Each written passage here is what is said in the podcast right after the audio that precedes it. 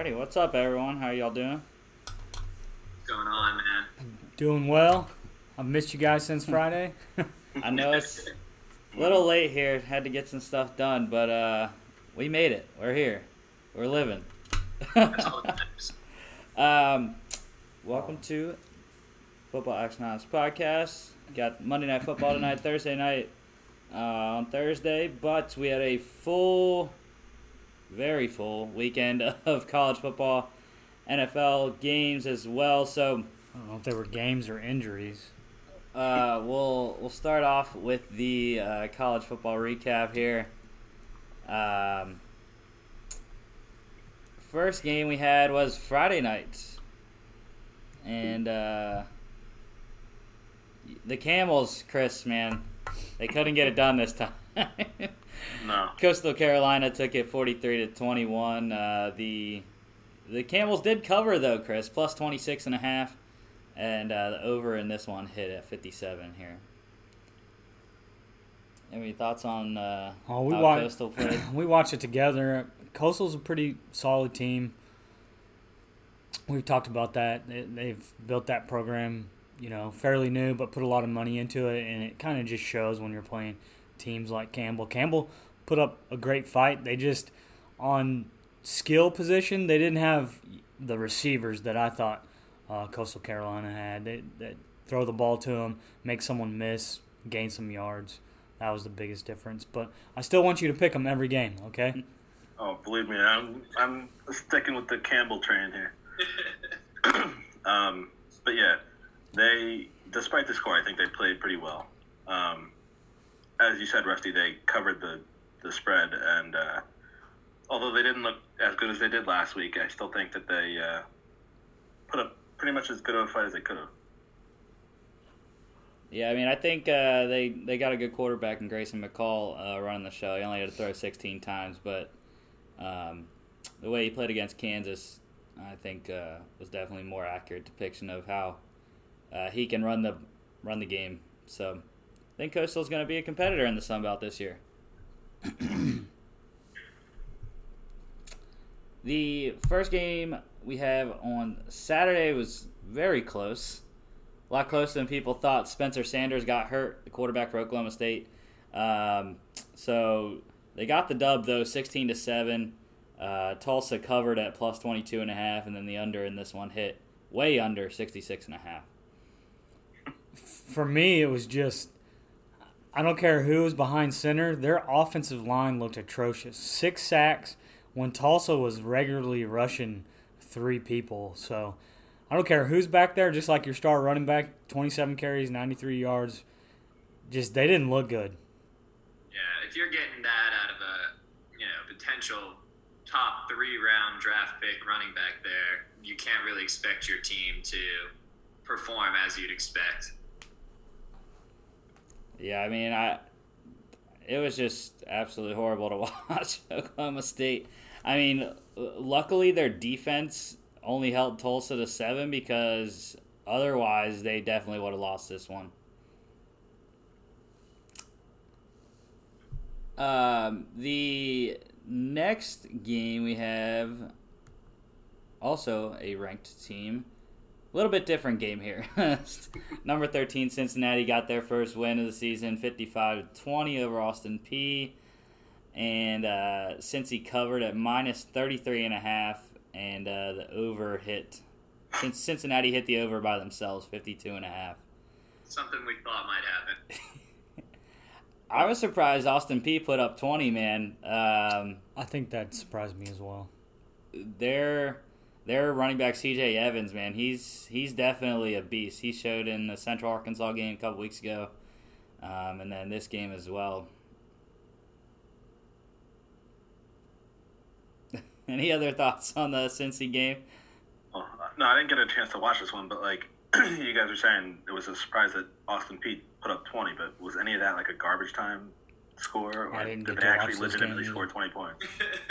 Um, I don't think so. I think it was like a slow thing over the course of the game, but um, yeah, I didn't I didn't watch it either because I knew what was going to happen. So uh, I was focused on closer games, but yeah, Um, also for Cincinnati though, their running back as well is a pr- pretty good beast too, and uh, Gerrid Doaks. Uh, yeah, yeah. Austin Peay scored. Okay, yeah, they scored their two touchdowns in the fourth quarter, but it's okay. That's their last game of the season though. They're only playing three this year, so They went winless. So. no more, no more Austin Peay blowouts this year. When you look at these stats, for me, it's just it had to be field position. You had Cincinnati running back ten carries, twenty yards, but he had three touchdowns. So he, he was getting handoffs pretty close to the goal line. yeah. Uh, I don't know. He's he's a power back though, Gerrid Doaks. Yeah, He's a good one. I just didn't get to see it, so I didn't see the game either. Uh, next ranked team we had was the Raging Cajuns. Number 19, Louisiana, took the dub in overtime against Georgia State, 34 31. Um, the Panthers covered, plus 16, and then uh, over 57 and a half hit easily in this one. Uh, I mean, I think uh, Levi Lewis looked pretty good. I mean, he, he threw two picks, which killed him, but um, Destin Coates just ran the ball all day for Georgia State. It was fun to watch. It was one that I honestly didn't think would be this close at all. But uh, good football played in Atlanta over the weekend. I thought it was going to be. I'm. I kind of almost wanted to take Georgia State as because everybody else took the Raging Cajuns, and it's because of the way Georgia State played last year at Tennessee, had the upset, and their running back is known um, as a really good back, as you can see with his stats. Congratulations, though, to the Raging Cajuns. First time that they're ranked since 1943. Yeah, uh, I mean, I think that I was regretting my my Louisiana pick at the beginning because uh, Georgia State was up fourteen nothing, and I was like, "Crap, man!" They're about to go twenty one nothing, and then it's gonna go downhill from there. But then Louisiana picked it up, and uh, all is well after that. So, um, the Next one is also another ranked game from the 12 o'clock games here. Uh, number 25, Pitt got the win 21 10 over Syracuse. Um, neither team really looked that great in this one. I mean, it was really good defense. Pittsburgh did what they had to do to win. Here's something that I wrote down during the game Pittsburgh, seven penalties, three missed field goals, and two turnovers, but you still win. And sometimes that becomes, you know, as a solid team, you have to find ways to win when you're either playing sloppy or just having a bad day. And that they they were having both, but they found a way to win against another ACC opponent. So Yeah, this game seemed a lot closer than I expected, but I mean the outcome in terms of who won, I I think we all picked Pittsburgh, so I think we all expected that. Yeah, I thought it should have been a blowout, but uh, you know, that's uh, besides the point. I mean, because Pitt or Syracuse easily covered at plus 21 and a half and uh, way under 50 points here, Alex.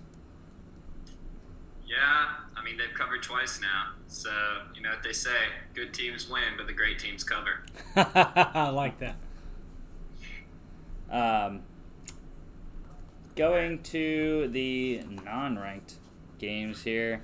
Uh, actually, real quick, the the two kids for Pitt on the D line, absolutely ridiculous D line that Pitt has. Uh, even without Jaylen Twyman, still Rashad Weaver is NFL prospect. Great game for him. Liberty and Western Kentucky. Yeah, the Flames got us all this week, man. I, I t- what did I tell you guys? 30 to 24 against Western Kentucky. Uh, Tyrrell Pigrome, though, for Western Kentucky looked great. Uh, one only threw for 193, but he had those three touchdowns along with 62 on the ground. Um, but really, I think it was the rushing yards by Josh Mack there for Liberty. Well, like I said, when we were talking Friday, I wouldn't be surprised because Hugh Freeze, he's been in the SEC, he knows how to game plan. You know, Willis, the quarterback for Liberty, is a transfer from Auburn, so they do have some talent on that ro- roster, um, and those are those are not those are pretty good numbers too. 106, 133 yards passing, 168 yards rushing. So Young man can run. I think tell you. he was the difference in the game, to be honest. Mhm. Yeah, um, I mean, I didn't, I didn't really catch this one too much, but um, like I said before, it, it's really if uh, Liberty can keep their rushing game going, they'll be in a good spot um, as their independent schedule gets kicked off here. Um, going to a game that I loved, and Alex knows exactly why I loved this game Big moneymaker on the week for Rusty. because I live bet a safety Nice. for Navy at plus 2200 and won it. Um, so, You also live bet the Navy comeback, didn't you? At like plus like. what? yeah, it was only 625 though. I wish I would have bet when it was plus 1800 instead, but Biggest uh, second half comeback in school history. Yeah, so uh, Navy got the win 27 24. It was 24 nothing. Um, Going Tulane at halftime, and Navy scored 27 straight points when uh, Dalen Morris came in. And it was interesting because Dalen Morris and Navy actually led the game in passing yards with 139 uh, through 11 times this this game. So that's what I was going to bring up. Navy did it in a different style to get back into the game. They went through the air to get back in the game. Thought that was awesome. Had a safety. And then Vintage Navy was their last drive to set up the field goal. 10 plays, 52 yards on the ground. Boom, kick a game winning field goal. Beautiful. Even though I didn't pick him, like I said, go midshipman. That passing game isn't something that Tulane probably prepared for very much in practice, so Navy started going to it when they needed to. Something that maybe Tulane wasn't as ready to see. Yeah, and uh, J- Jamale Carothers is is quite the beast at fullback for Navy. Um, but I mean, Tulane has T- Tyjae Spears as well, uh, who can definitely carry the road, and Cameron Carroll's their power back, so that's why he got two touchdowns there. Um, but I think both these teams are on the up and up. I, Tulane definitely. Uh, I know Chris believes in Tulane, even though he picked Navy this week. Yeah. Navy, Yeah, they're said- they're both I always pick the military teams, and yeah, I was right this week. So They're both well coached. I love what Navy's coach said last week. He took the full blame for BYU's or the loss on BYU. Actually, they had a bye week, I think, before this one. Um, they got back into contact uh, practice, and I just love good coaches take the blame. Coaches just get their best players, all players, ready to play a game and in the best situation to win. And then if you don't, then you should shoulder it, shoulder a lot of the blame. So I love what he had to say. I think Tulane going forward will be all right as well. Yeah, Navy got the cover plus seven, um, and then the over in this one hit at 49 points. And just the guy on the bottom there, Daniel Fago, an amazing Yeah. game, dude. He was all over the field. I love it. I love linebacker play. of course. The upsets that we didn't see coming, Boston College destroyed Duke 26 to 6 to get their first win of the season. Um, Phil Jurkovec, I mean, I didn't even watch this game, but uh, Phil Jurkovec, 300 yards. Uh, definitely not something we're used to seeing out of Boston College with a 300 yard passer. I have two. st- I have Ryan days.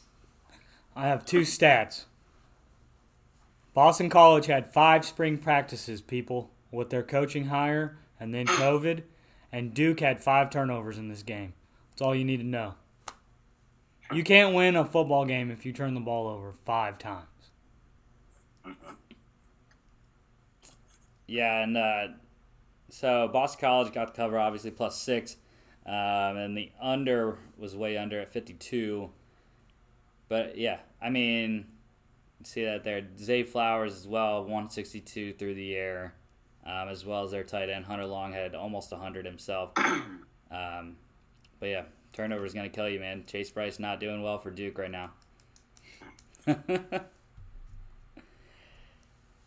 the number seven Irish Notre Dame Fighting Irish um, shut out USF 52 nothing. Um, I was expecting USF to at least score a little bit, maybe, but uh, Notre Dame did cover minus 26 and over. They got that themselves at 48 points. Yeah, Just an overall dominant performance on both sides of the ball. I, Looks like Ian Book had almost like a Dak Prescott type game there with the three rushing touchdowns. Yeah, and I know Alex was mad at this game because he couldn't live bet the touchdowns. So, They they took care of business in their lone non-conference game. Whether it's because he didn't play the entire game or just it wasn't stu- tough competition, he still Ian Book still doesn't look like that preseason Heisman candidate that everybody talked about, and even what we saw him do a little bit here at Georgia last year. Some of that's going to be the we've talked about it the preseason. Some of it's going to be the competition. So be interesting once I get into ACC play to see if he he steps it up. Yeah, C'Bo Flemister, they're uh, the main guy for them on the ground, 127.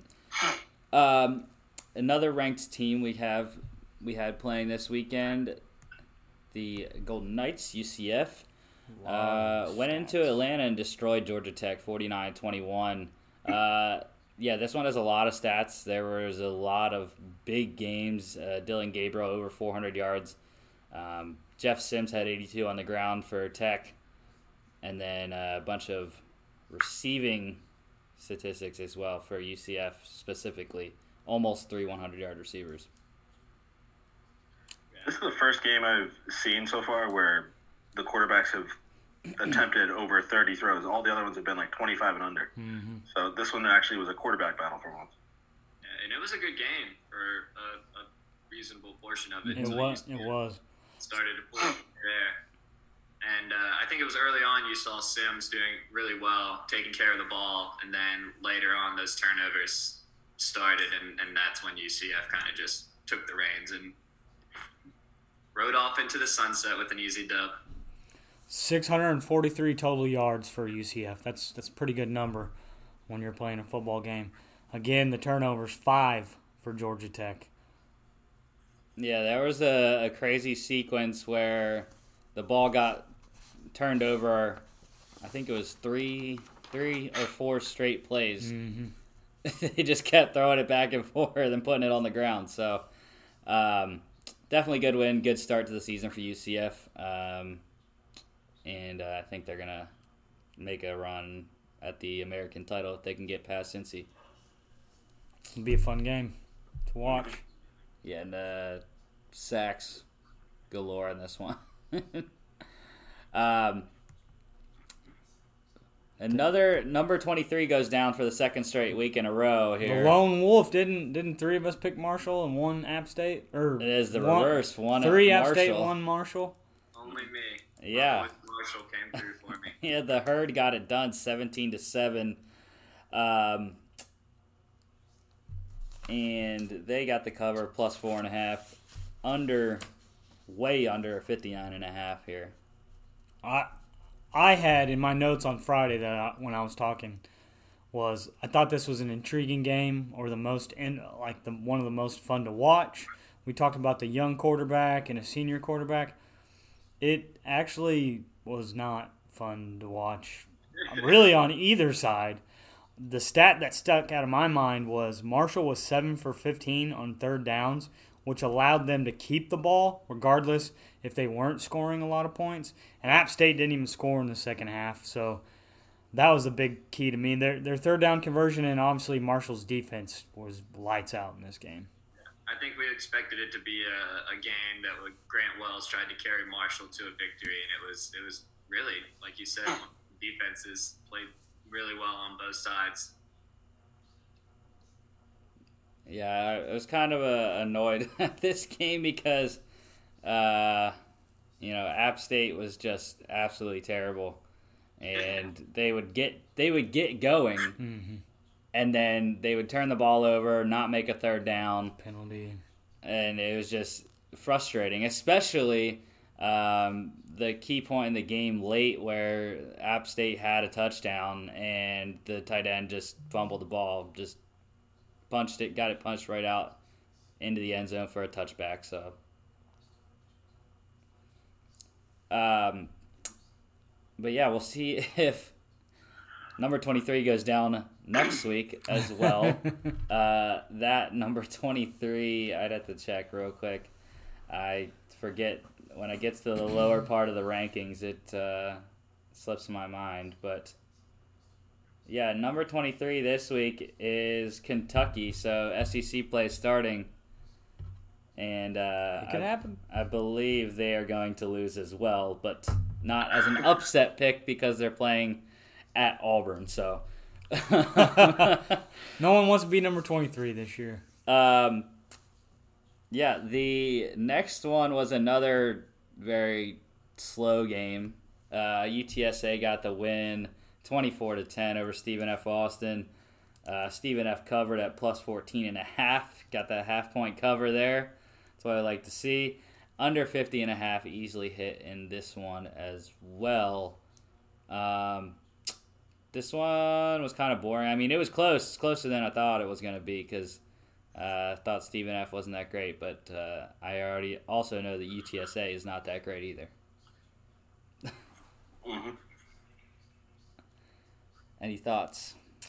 I thought the running back game for UTSA kind of dictated it. They were able to give him the ball when they needed to, and he could pick up some yardage, at least make it, you know, second and manageable, third and, and short. Yeah, uh, they definitely have a, a back though, and Sincere Mhm. McCormick, man, he is a beast of a back. Um, and I, if UTSA is going to do anything this year, uh, it's going to be through him and their defense. Actually, I mean Jalen Haynes there, two sacks, three tackles lost, um, solid play there as well. Um, going to the Trojans, Troy destroyed Taking Mid care of business. Um, 47 to 14. They got the cover minus three and a half easily. 64 and a half. The under hit um, barely in this one by six by three and a half points. Um, yeah, I mean Troy looked good in this one. I mean, through the first quarter, it looked like maybe it would be close. Troy drove down, was about to take, I think, a three touchdown lead and threw a pick in the end zone. And then uh, Mid Tennessee came back the other way, and I think that's that was their last semi decent drive before the blowout started. And I, I think Gunnar Watson's a good quarterback. I think he's somebody him go late rounds off the board uh, when he goes to the draft, if he goes to the draft, whenever. Uh, but he looked good. Uh, I was pretty impressed by, by the Troy offense overall. Yeah, at the beginning of the game, man, they were just rolling. Mid Tennessee had nothing for them uh, as far as their defense goes. Uh, but yeah, I mean, the Troy defense also was very good with uh, getting a safety by Will Culloch there, and then uh, Terrence Dunlap also having two interceptions as well. Uh, yeah, but the Trojans, again, it's it's another it's another Sunbelt team, and It's Sunbelt's going to be fun to watch this year, I think. I uh, I just want to point out. I think I lone wolfed Mid Tennessee this week, and uh, yeah, that Here's, didn't uh, work out too well for me. I agree with Rusty. I, the Sun Belt is uh, shaping up to have some tough teams. Fun fact about this game is they meet again on November 21st. And I think for the first time in maybe 10 years, two college teams will face each other on a regularly scheduled, not playoff or or championship game. Yeah, I still don't think Mid Tennessee's going to win that one either. So, Go ahead, Chris. Pick them again. The number one team in the country, Clemson, shut out the Citadel, forty-nine to nothing. Uh, not much to say about this game. Clemson did cover at minus 45 and a half, which was something we didn't see coming. At least we all thought that they weren't going to be able to cover uh, with that much of a cushion, but uh, under 57 and a half did hit there. So, uh, I mean, Trevor Lawrence throws the ball nine times in the game and has three scores on That that's the only thing that makes me chuckle. I wish that how eight completions and three of them were touchdowns. I mean, Yeah. Clemson didn't score a single point after halftime either. So yeah, I, but- I truly think that uh, they might have had to call the game, and Clemson went out there and kept putting up numbers. yeah, they they took the starters out at halftime, uh, and actually, it's interesting. There was four different people threw a pass for Clemson in that game. Um, I don't know if I didn't check to see if all four of them were quarterbacks or not, but I know at least three quarterbacks threw the threw the ball. have to have to find out who's gonna be the starter next year. No. Yeah. Shout out to my boy James Skalski with the scoop and score touchdown for Clemson. Played soccer with him for a couple years up in Atlanta. He played center back with me, so have to give the boy a shout out. First, uh, first touchdown.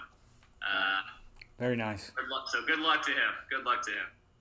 Yeah, but I'm just trying to figure out because I was busy on Saturday, so I didn't really watch any of the games. But Trevor Lawrence was only accountable for four of the touchdowns. So where did the other, what is it, Well, he, other the, three the, or whatever touchdowns? yeah, was? the the backup quarterback there, DJ Uiga- Uiagalelei, um, he had two of them there on the ground, um, and I don't know where the other ones came from, but yeah, I mean eh, there you got Defensive. The You one have- defense one. you have six touchdowns, yeah, the, and then the one defense, so there's six there's six offense on the board there and the one defense, Chris. Well, uh, no, I didn't realize that the other, the second quarterback was uh, Clemson. I wasn't paying attention. yeah. But uh, it's just crazy to see like the two sides of Trevor Lawrence. I mean, I know he only played like however long because he only threw nine passes, but yeah, he only threw nine passes in this one. But last week he threw how many passes? Like he threw a ton of passes last week. So, I mean, I know this was against the Citadel, and like I said, he played only a little portion of the game, but he did the most with his time on the field this week. That's for sure. Yeah, another one that was annoying that we couldn't live bet touchdowns on. True. Trying to make some more money here. Um, SMU killed North Texas by 30 here, uh, 65 35. And they covered uh, minus 14, over 68 and a half, easily hit there. Um, Shane Buechele looked hell of a lot better. I, t- I said that I said that on Friday. If they're gonna win, Shane Buechele's got to play a hell of a lot better than he did against Texas State, and he did it. he went out there over 300 yards, four touchdowns, one on the ground, um, and then their running back Ulysses Bentley absolutely demolished the Wow. North Texas defense. Eleven point nine average. Whew. Uh, I think this is the Buechele they wanted to see, that they expected to see.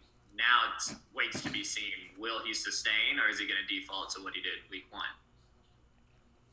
Yeah, especially once they get into their American schedule, um, going up against UCF, Cincinnati, all those kind of teams. Um, but yeah, the I mean, North Texas did put up a fight. I mean, 35 points is pretty good for them against SMU. Uh, Oscar Adaway over 100 yards on the ground, and then but I, I think the receivers for SMU are ridiculous. Reggie Roberson and Rashee Rice. Um, they have one of the best uh, tandems there. I think they could pose an upset in in their conference at some point. Yeah, I wouldn't put it past Shane Buechele getting in a shootout with UCF. Uh, not sure if they actually play them or not, but um, yeah. And then I mean the SMU defense looked pretty solid as well. Um, Shane Haley there with two and a half tackles for loss and a sack. Um, the game of the week, the only ranked matchup of the week here. Number 17, Miami beat number 18 Louisville. Um,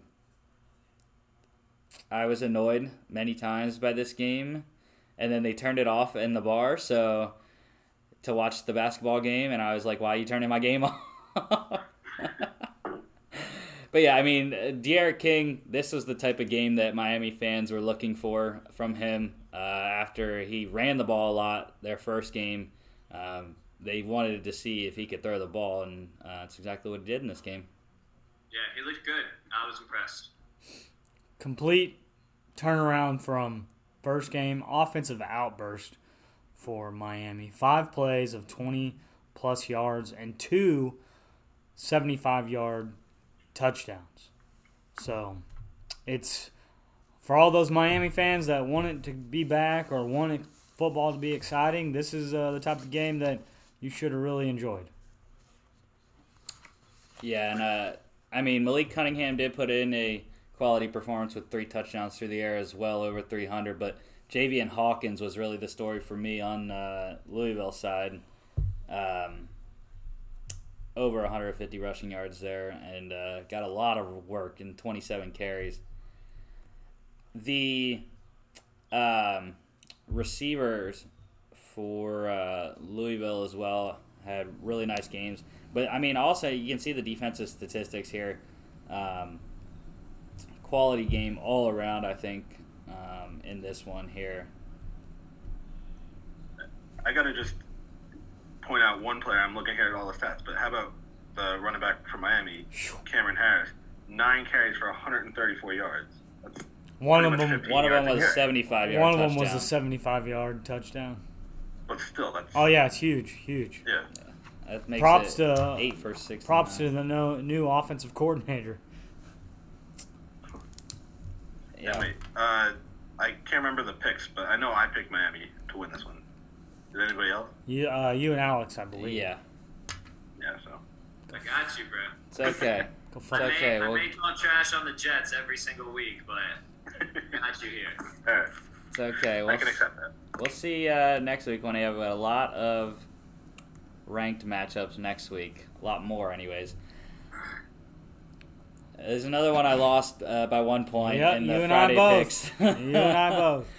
Louisiana Tech, the Bulldogs got the win, 31 to 30 over Southern Miss. I don't, even, I Um, don't want to talk Jack about Abraham looked really good for Southern Miss, though. However, with three touchdowns, um, did throw the interception there, but um, I don't even really know where Louisiana Tech won this game. I mean, they had two guys over 65 rushing yards, but other than that, their quarterback only threw for about 150, but he threw for three touchdowns. Southern Miss blew a 17 point lead. They just handed it to them. Down in Hattie, Hattiesburg, they stopped putting the foot on the gas. yeah, I Picks mean, are looking good this week, gentlemen. who? I said my picks are looking good. I mean, Tim Jones there, eight for 160 and two touchdowns through the air for, for him for USM. Um, the tackle numbers were ridiculous in this game, as you can see. Tyler Grubbs uh, for Tech, 16, Malik Shorts, and Santrell uh, Latham with 14 each on the USM side here. Also a pick for Latham there. Um, La Tech got the cover, plus five and a half, over 58 and a half hit. Uh, I was just going to say, it's kind of funny though, looking at the defensive players there. Looks like it was a lot of combined tackles there, not a lot of solos. I mean, Grubbs only had four out of 16 tackles, and Latham only had four out of 14. So there was a lot of Yeah, combined tackles. I mean that, that that tends to happen whenever you get that many tackles. I mean, Yeah. whatever the stat- the statisticians want to want to put in the book is fine by me. the next one here, uh, one I actually got right for once. Texas State. I mean, everyone picked Texas State, but they killed uh, UL Monroe 38-17. Um, one thing for Monroe though, Colby Suits looked really good. 377, two touchdowns through the air, and a pick though. Um, but I mean, Tyler Vitt for Texas State got it on, down on the ground with his legs, 82 yards and a touchdown there.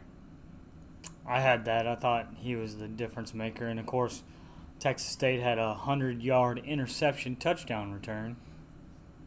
Yeah, Jaron Morris there uh, also had four tackles and three solos as well. He may be still on oxygen. So I know I keep saying I haven't, I didn't really watch the games this weekend, but when you throw 53 times and complete 35 times, I feel like you should have more than two touchdowns. But I mean, were they not really near the end zone a lot?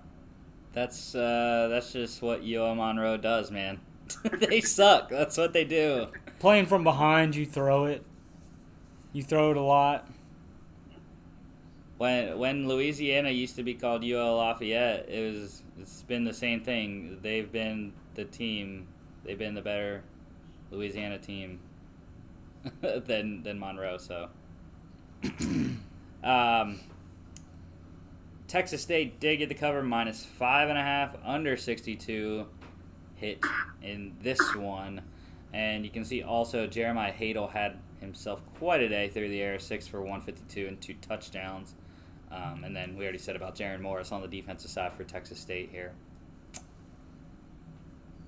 Two more games to go here. NC State. This is one to talk about. Squeaked out 45 42 over Wake Forest. Um, Sam Hartman was the leading passer in the game with 236 and a touchdown for Wake. Um, but I mean, you can see it. The ground game for both sides was absolutely ridiculous, especially NC State with almost two 100 yard rushers there. NC State, he's on the hot seat. He has to win ball games like this. It was a game when you're watching it, it was whoever was going to have the ball last. The one thing that got me when I was watching this game is Wake Forest had 32 first downs to NC State's 24, but they could never get a sizable lead. And every time you're getting a first down, you, you think you're get you, you know you're keeping the ball, you're moving the ball, you're looking to score, and so I just I thought it was if you have that many more first downs, you should have won that ball game.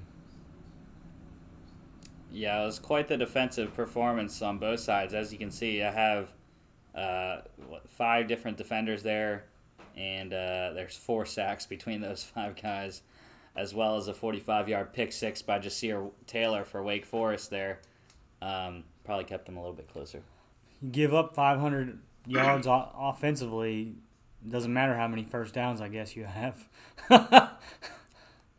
Yeah, Kenneth Walker also had a really good night for Wake, 27 for 131 and three touchdowns on the ground. Um, but yeah, uh, NC State barely covered at minus two and a half, another half point cover there, and uh, over 53 hit easily in this one. not not to string it out, my I think my question for NC State moving forward because year after year, you know, they've had maybe had a, someone that was good under center and they put some people in NFL or they had like a Chubb. Is how do you bet going forward? Who like who are the Wolfpack? They're supposed to be decent, but then all the coaches pick them like eighth in the ACC because they ne- they always underperform. And then I have fans that are in the family on my wife's side, and they're like, "Oh man, we were supposed to be like the third, fourth best," but then Notre Dame comes in, and I think I, as a fan, I don't think you know what you're talking about. So I just don't like when we have to make these picks. How do you pick these games for NC State? Are they going to show up and score 45, or are they going to turn it over and score 13? Just not touch it, right, Alex? My, that's my plan for these kind of games, and that's what I did not do. I wish I would have lied bet a touchdown because it looks like somebody scored on every single drive. But yeah.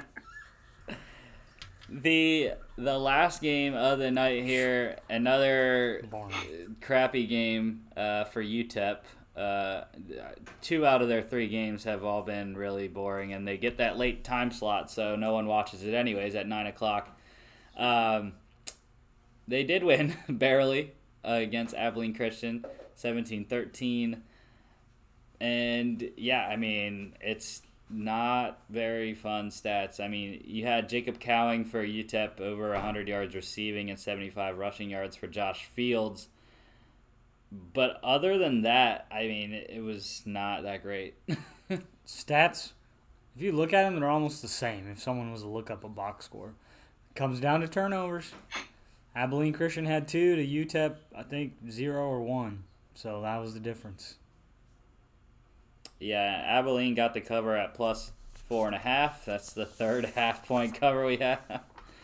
Uh, in this weekend, and under was way under 51 and a half in this one. And that was the college football weekend in review. Let's talk about something. We will switch over to the pro side and the NFL games here. Thank goodness. And the first one, the Eagles lost 37 to 19 in Philadelphia. Um, I mean, I kind of just was. I, We, I we all really- bet. We all got this one right. No, Alex lone wolfed the Eagles. Oh, did he? Ah, Uh, I thought we all had them. Had the Rams. and I mean, the thing is, is it's Carson Wentz is not looking good, uh, as well as the Eagles defense looking like crap. Um, but one thing that does look good for the Eagles, Miles Sanders, he looked amazing in his season debut. Um, so they have that, anyways.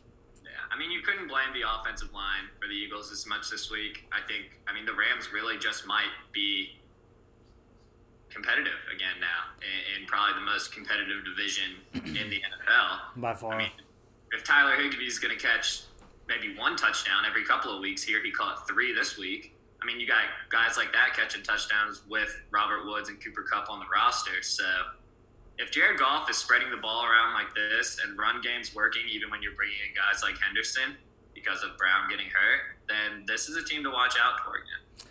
I heard uh, someone uh, before the Sunday night game speaking, I think on ESPN or I don't remember what commentator, but he was saying that they kind of look like the Rams of the Super Bowl Rams, where you could plug different people in. McVay's going back to his, uh, you know, creativity, and with that, that's that's what I had on this game. Is Higbee has three touchdowns. That that's huge for the Rams, but they what they did is they had a quarterback waggle about every time. And if no one knows what that means is they're rolling Joff out of the pocket and giving them different variations of people to throw to. And so the tight end was there. And I will say this a thousand times.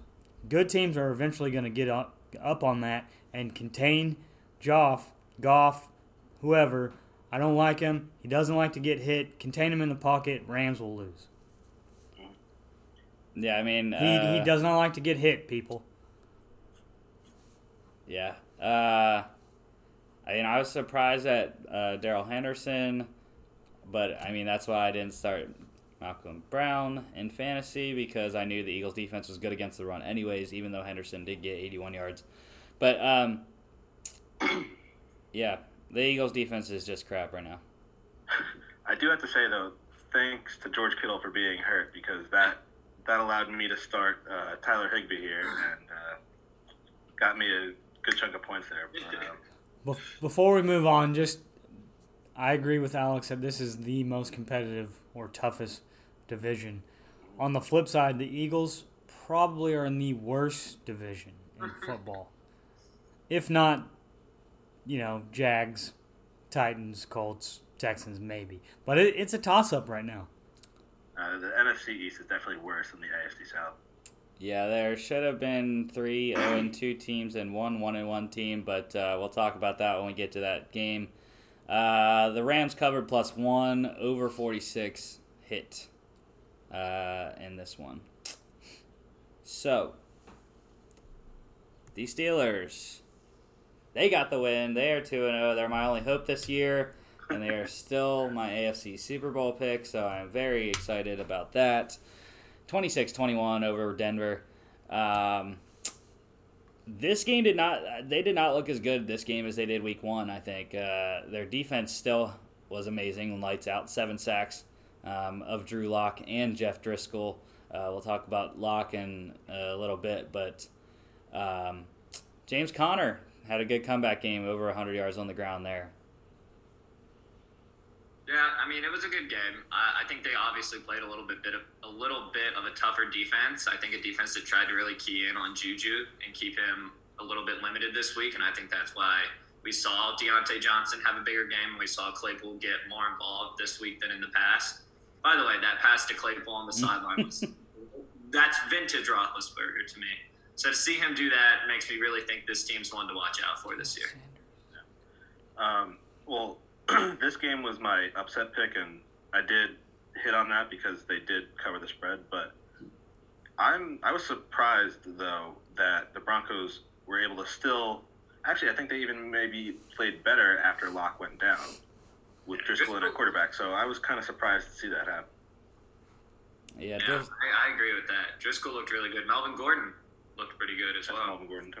yeah, Driskel had about I think it was 260 yards. Um, but like I said, this was defensively just load the box score. Uh, the guy's jersey I'm wearing right now, wonderful game. Four tackles, two and a half sacks, two and a half tackles for loss, and four quarterback hits. That was a that's what I had big for me when I was watching this game, and it's not even the actual stats for T.J. Watt. It's even when he wasn't in on a tackle, he was pushing people to Bud Dupree. Like when the Lock injury happened, he's getting away from T.J. Watt and going right into Bud Dupree, which just lays a lick on him, and then you have that AC joint uh, sprain. I will say this: I had an AC joint separation in the military, and it is not any fun. Is all I can say. And I wasn't a quarterback, obviously, so I can. Mine was separation, but I can only imagine um, the the sprain and what grade it is. See how fast he can come back, unless Driskel takes offense by the reins. We all know Elway as a GM, he might already be looking at what the draft is going to look like next year and trying to get another quarterback.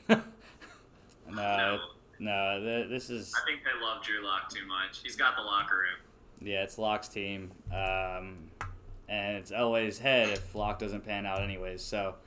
Uh, Justin Simmons, good for him to get an interception in a franchise tag year, um, as well as I mean Cam Heyward just continues to produce with four quarterback hits. The my third team here, they uh, did not get the win again, and had some injury issues. So, but the Tampa Bay Bucks got their first win of the Brady era, 31 to 17. First home win as well. Uh, Teddy B though led the Panthers and the game in passing, 367, but he did have three turnovers. Um, that was really the story of the day here, I think. Yeah, the Bucks defense is something that I think a lot of people kind of slept on before the season, and, and they look good. Overall, as a unit, they look good. Suh looks the best we've seen him play in a couple of years now. Uh, obviously, you have him down here. He made a pretty pretty big impact on that game, and limiting McCaffrey on the ground before he got hurt. Uh, I mean, I think that that's big for them. And, and Brady, I think, is at the point in his career where he needs that defensive backbone to help him out. Two things stick out, and I agree with you on on the Brady thing. He's not that world beater that he's always been in the past. He'll he'll be smart enough to win games, but he was going to have to find someone that he gets comfortable with, and he looked comfortable with Evans yesterday. And then the second thing I said on Friday is they need to get Fournette jump started, and Rusty laughed at me because he isn't the starter. But as you can see, they're different team when he has 12 carries for 103 yards Well, and four receptions for 13. So they need they need to spray it around. They need to get everybody involved. If you can finally get his trusty tight end to make an appearance in a game, I think things will start to become more comfortable. If that makes sense. Yeah, Fournette's Fournette's rushing One is very yard. misleading with uh, one 46 yard touchdown. So 11 for 58 or whatever it is, 50 something. Uh, but yeah, I mean, I think I liked that. Um, I would have liked Bridgewater not to throw that many times, but uh, he was completing almost 80% of the passes and uh, over 100, 100 yards for Moore and Anderson Moore is, is great really great.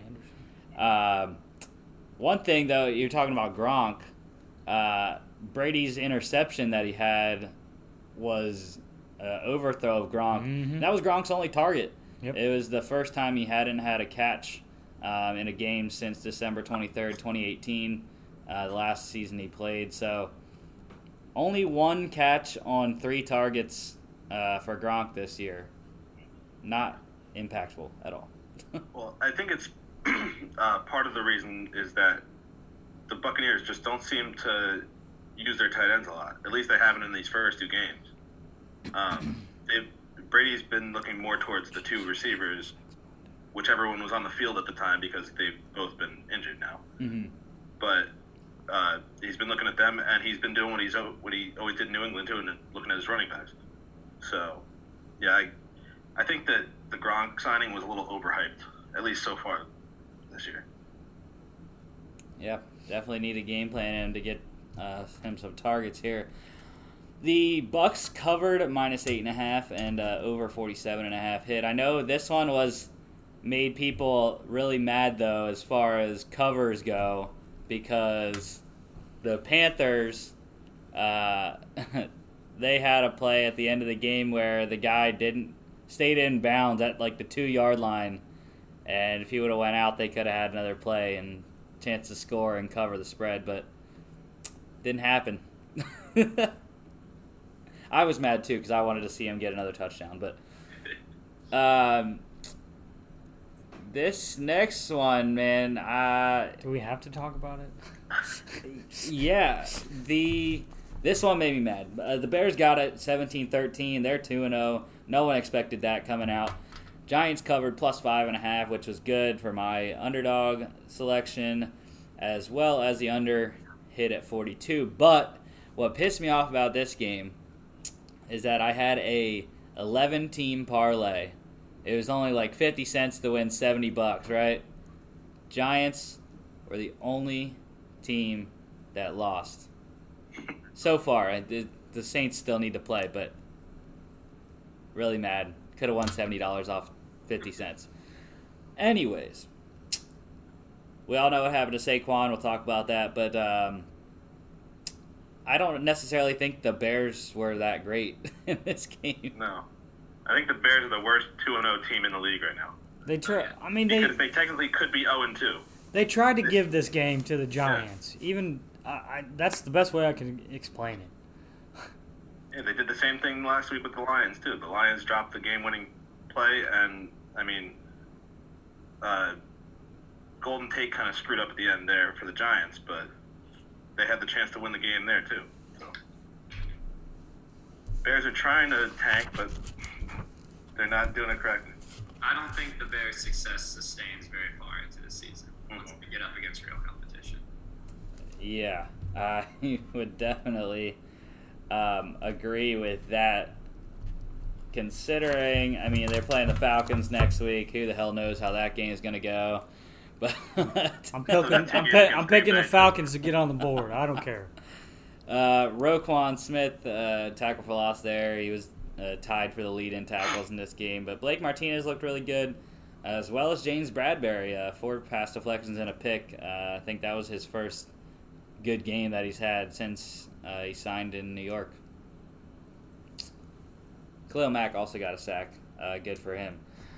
But let's go to the next game. we have a lot to talk about in this game. Uh, actually, I switched it up, E- either way. and Either way, I might not even have put this game in here. we're fine. Might have screwed that one up. But before we talk about the Packers and Lions, let's talk about the Cowboys and Falcons. I know I don't have the statistics up here. That's on me. But anyways, what the hell happened, Mark? All I have to say is, let's all talk about the text message I sent to our group in like the second quarter before halftime. So why do we always pick the Cowboys? And Chris, you're right. They are sexy on paper. Look at your wide receivers, your run game. Dak can make things happen. Defense is is decent enough. And Dak comes out, and I believe that he had 450 yards passing total. And they end up coming back. But all I can say is, and maybe you guys want to talk a little bit more at the end of the game. How about five Falcons around the ball, just watching it as it s- squibs it way, its way ten yards, and it was almost like they were like the Cowboys, like we can't touch it, until the Cowboys touch it. If they would have just touched it, game over. It wouldn't have went 10 yards. It's a penalty. Just pick it up. Yeah, I think that they were thinking the same thing. Like, can't touch it until it goes 10 yards for either team. But when I saw that, I was like, I didn't know what to think because uh, that game, the end of that game came on after the Jets game, so I got to watch the end of it. And I just remember it was like five minutes left. They were down by like 15. I was like, okay, this game's over. All of a sudden, they scored the touchdown. Then they did the onside kick. I was like, okay, now they're actually going to win this game. it was crazy. Yeah, you have to question Dan Quinn at some point in time. I mean, it, it comes from a lack of situational awareness and, and practicing things like this in practice, which should be obviously something that you do pretty often because we've seen now how negatively it can impact them. So my question is, how long does Atlanta let Dan Quinn hang around? That's a that's a good question. I mean, if this was going to happen, it would only happen to the Falcons if that makes sense. After after the Super Bowl collapse, and you know who we should probably give a little bit more credit to is is the kicker Zuerlein, ex Ram, also went to a small school in Missouri, It was Northwest a, it was a nice or Lindenwood, and he, nice nice onside kick to let it roll, and then the game winner. For all those who, by some miracle, have not seen it yet, here it is in its full glory with This without Sound. timeouts. Zuerlein, little squibber's got to go 10 No, don't touch it, guys. Don't touch it. Oh crap, we can touch it. I just it just does not. Hot potatoes. Nobody wanted to Just watch it one more time, probably in slow motion. It just does not Here it is. make sense. This angle is great. You don't have to wait for it Like, to go what 10 is yards. Hayden You Hurst doing? Right there. Somebody could have came in and got it. You're just What watching is it go. Zaccheaus doing? Olamide Yeah, Zaccheaus I mean, for could- me, it's could really cover the first. ball. Like, he's not even trying to. And now box you've got out all the the Dallas Cowboys players. player. They're Like, right at at this 10 point in yards. time, As soon as that uh, I guess crosses if that you're white really line- trying to wait, at least like stand like you're an NBA player trying to box out. Box out somebody. Yeah. Yeah, and, and create a circle around the ball. But at that point, he jumps away from the ball, away from everyone else, towards the sideline. Uh, The guy, the guy's gonna get chewed out in practice, or yeah, in practice for that during the film session, and it, it's not gonna be good. Yeah, it just uh, like I said, it it was really annoying because the Eagles are 0 2, and there could have been three 0 and 2 teams. Now there's only two. But we have to say, impressive game by Prescott. Dak played very well. Well, that made me mad too, and fantasy wise. Why the hell do you pay Zeke Elliott and you're just gonna run a QB sneak every time?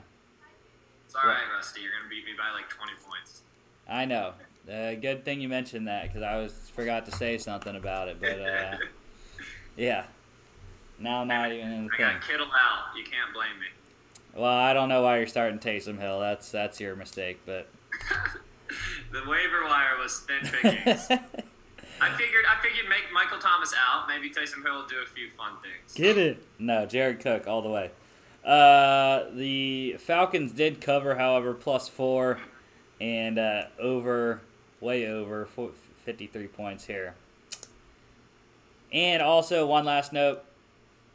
Uh, the Falcons were the first team in NFL history to score 39 points, not turn the ball over, and lose. Teams were 440 and 0 before that game happened.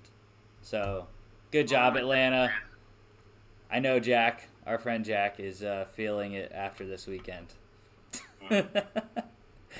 um, anyways, this game. Packers uh, destroyed the Lions 42 21. And uh, Lions didn't even look near as good as they did last week. Uh, and Aaron Jones, absolute monster of a game. Uh, 47 and a half fantasy points, I think it was. Uh, Yeah, hell a catch as well. ridiculous. For me, there's a lot of talk of just how many points they've scored in Aaron Rodgers, but I just wrote small talk on this game. The Packers look like the most balanced team, pass and run, and a decent defense or a good defense. They look very balanced right now. This is a division that, for the first time in a few years, doesn't seem to be as competitive, and I think I think Rodgers realizes this and it, it is out for blood early. Mhm. Hey, He's man. still fueling the fire with the whole uh, "they didn't give me any support" thing. So he's Uh, showing that he didn't need it. I'm still waiting, man. I'm still waiting for Stafford to show his dark horse MVP side. oh, Uh, when he gets Kenny Golladay back, yeah, it'll be a little bit easier for him. yeah. Golladay will be back this week uh, for their matchup. I I also think they hired uh, Matt Lafleur for this reason. You know, being young, being like creative with the offense, like you saw McVay in the past with the Rams. That was all talked about, and now you have a year underneath each other's belts. Now you're seeing some of the stuff that maybe they've envisioned. Yeah, uh, good game for Christian Kirksey as well. Their free agent signing at inside linebacker as well. Uh, Packers got the cover minus six over 49 hit easily in this one um, as well. A lot of overs this week actually in the NFL. I feel like it's been that way. I might start betting overs in the NFL now. Uh, next one, the Jacksonville Jaguars are the surprise of the year so far. Barely losing on a last second field goal by Mr. Gostkowski once again, two straight weeks. Uh, Stephen Gostkowski kicked the game winning field goal for the Tennessee Titans. Um, but, I mean, look at it again. Over 300 yards once again for Minshew, three touchdowns. Uh, two picks killed him, though. Four touchdowns for Tannehill as well. Jonnu Smith, baby, I told you. Hmm. Yeah, it seems like the Titans are definitely going like what a lot of us expected, going more towards the passing game this year. So Yeah, I mean Henry's still getting 25 carries, just hasn't been as productive. And and week one, I, I wasn't as I guess heavy on him for it because he was up against a pretty good front. But this week, I mean, I don't think it's really excusable that you only run for 84 yards on 25 carries against Jags. I think we also all have that 99 yard run in the back of our heads that he had against them a couple years ago. So, I, and he's historically done good against them, aside from just that one run. Besides- think we all we all think that he's going to do that every game. But besides Robinson having a, over 100 yards rushing, I just thought quarterback play, I mean, 75% completion from Tannehill with four touchdowns. You can't argue about that. Maybe you want some more yards. And then Minshew, he just keeps proving that he can play in this league. Regardless if they try to tank eventually or go and get Trevor Lawrence or or in, or go in a different direction, there's someone out there that would like to have him under center. Mm-hmm. And I think in this game, the two interceptions and the person who he's shown himself to be would tell you the difference in the game was my two turnovers. And that's why I like him as well. He, he's fun to watch. I love the mustache. Keep keep it up. Yeah, I think the Jacksonville offense has sort of. I mean, we see 16 carries for 102 for James Robinson there, but uh, 45 pass attempts for Minshew. That's what he's used to. Uh, when he was at Washington yeah. State, uh, that air raid kind of thing, uh, just throwing the ball that many times a game. That's what he's used to, and he's producing like uh, he should. Kenny Vaccaro, really solid game for Tennessee there. Filled the stat sheet. Um, but the Jags got the cover plus seven and a half over once again, like I said, forty four hit here. Um, next one was a weird game. Um, Kirk Cousins is bad. it's it's I don't even know like eh, under forty five percent completion for Kirk Cousins. He's, he's turning into what he was for that stretch of time in Washington where they were ready for a new quarterback. Okay, look. I'm not even going to use any stats. I'm just going to bring up two things that people can laugh or think I'm crazy. They are the Falcons of the North. Do they not look good offensively on freaking paper? Mm-hmm. And and pretty and good on defense. And so you just keep scratching your head. And the second thing, where's Keenum? Can someone find Keenum? Because they're better off with him. This is ridiculous, Kirk Cousins. I'm pissed. Supposed to be the dog of the week. Yeah, uh, 11 points for Vikings is pretty much unacceptable. Uh, Jonathan Taylor, though, looked absolutely amazing in his starter start starting debut. Uh, over 100 yards there.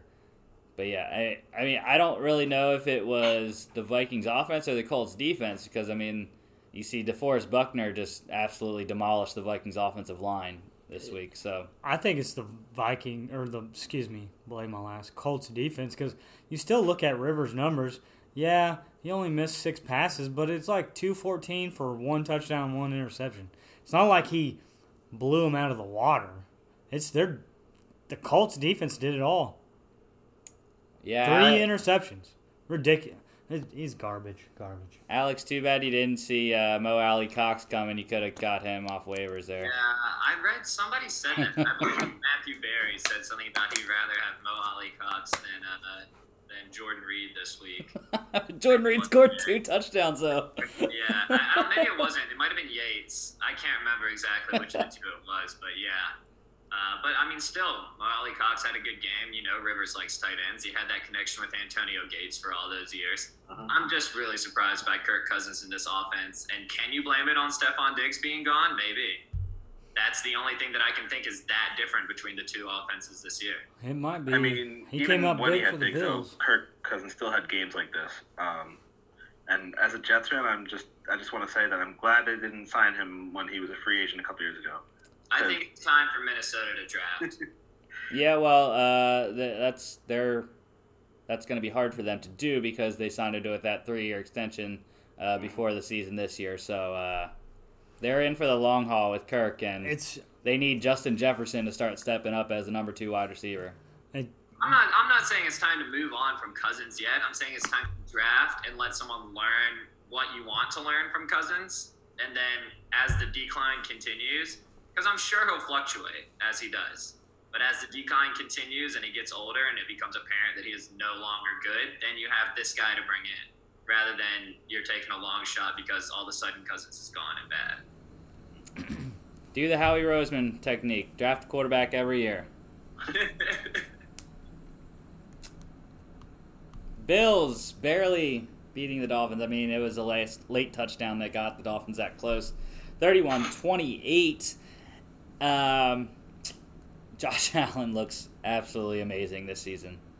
Against two bad Yeah. teams, mind you, but he they beat who they're This supposed to a be. team that's I'll- got good cornerbacks. This I'll is a give- team that matches up well on the outsides, receiver to cornerback. And Stefon Diggs looks like an animal in Buffalo. I will I will say this. He looked like an actual solid pro quarterback. The last two games were still iffy. They weren't you got to read in between the stats.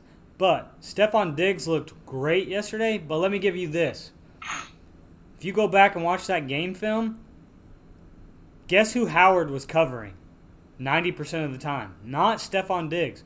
Why did Flores have a rookie cornerback on Stefon Diggs?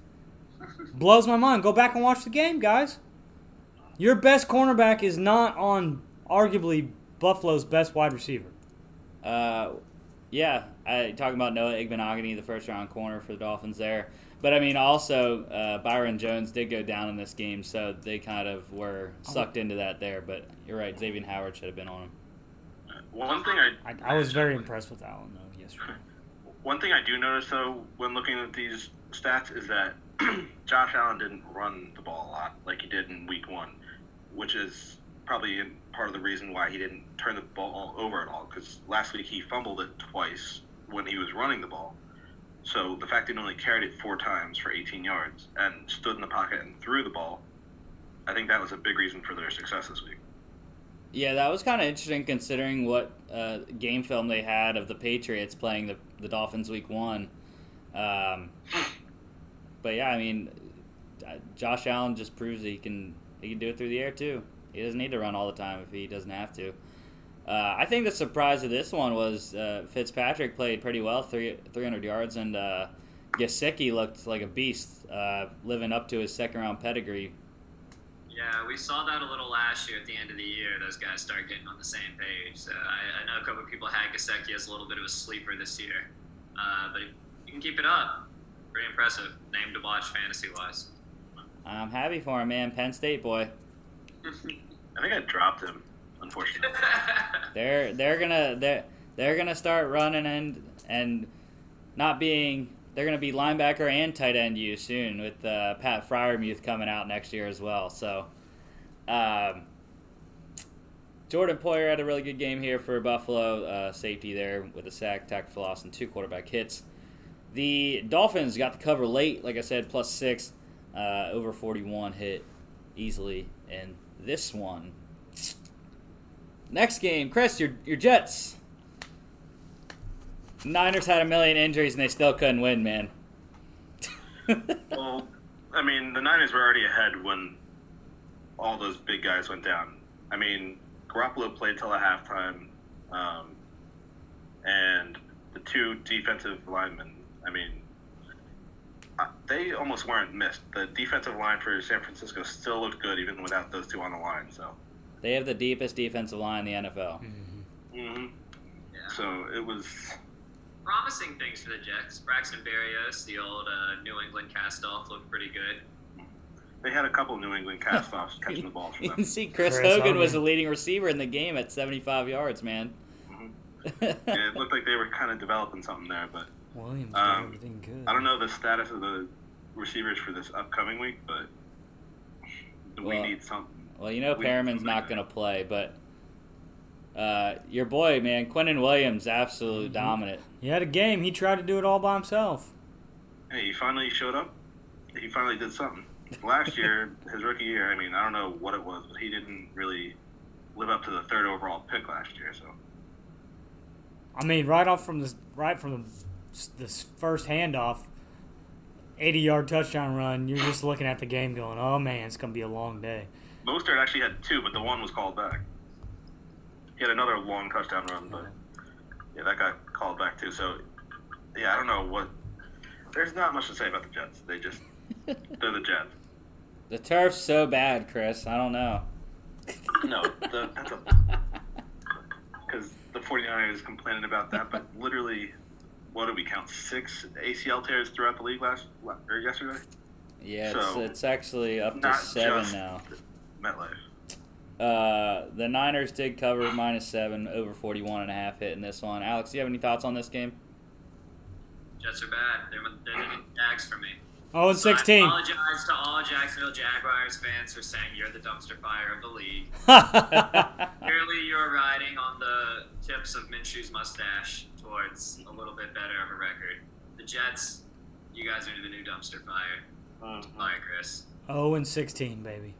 Trevor Lawrence. I think they'll go one and fifteen. I I think they'll split against the Dolphins. Yeah, we'll have to do some uh, I'll take that. power rankings in the next couple weeks, but the Cards, man, they uh, they look good. Uh, Thirty to fifteen over Washington. Uh, I mean, Kyler Murray on the ground again, uh, scoring two two more rushing touchdowns. This kid is the real deal, man. We were saying potential dark horse MVPs at the beginning of the season. Like I said then, he's a sophomore guy who's a, a second year sophomore player who last two guys who have won that award have won it in that year, and he fit he fits the mold. He does it on the ground, he does it through the air. He's leading a team that you know people thought could be good, but maybe not beat the 49ers week one good. Uh, so if they keep up this pace, team wise, and he himself, look out because he and Russell Wilson could be going head to head for that award. I think for me, Washington, a couple things. Wash or Cardinals defense looked good, even better than Week One, I thought. And the second thing, it just it still kind of flabbergasts me that you hire a college coach that was so-so in Kingsbury, but he looks ten times better as a as a professional quarterback. Then you're taking someone number one overall. You're taking all this heat because is he going to play baseball? Is he going to play football? Is he undersized? You know, you had already drafted a quarterback, and they went with it, and they look good. Now it's only two games in. We'll see what happens when you play the Rams and the Seahawks, but to me, they look like they're nestled into that division for the long term to be competitive this year. Yeah, and I think they did something really important that a lot of teams don't do is they let the coach come in and make that pick of Kyler Murray and run the system he wanted to. Instead of bringing in the coach and forcing him to use Rosen when he knew that's not the type of system he wanted to run. That is I think very a lot of I think a lot of like GMs make the mistake of bringing in these great coaches but not letting them bring their system with them. very wise young Padawan. Yeah, and your uh, your boy Terry McLaurin had a amazing Terry. game, Alex. I love Terry. uh, unfortunately, I didn't start him in a couple leagues. But that's all right. I Still, also benched him in a league, so I think I did too. So still got still got wins in almost every league this year. Exact opposite of uh, last week, but This, this next one's fun. The defending Super Bowl champs are still undefeated.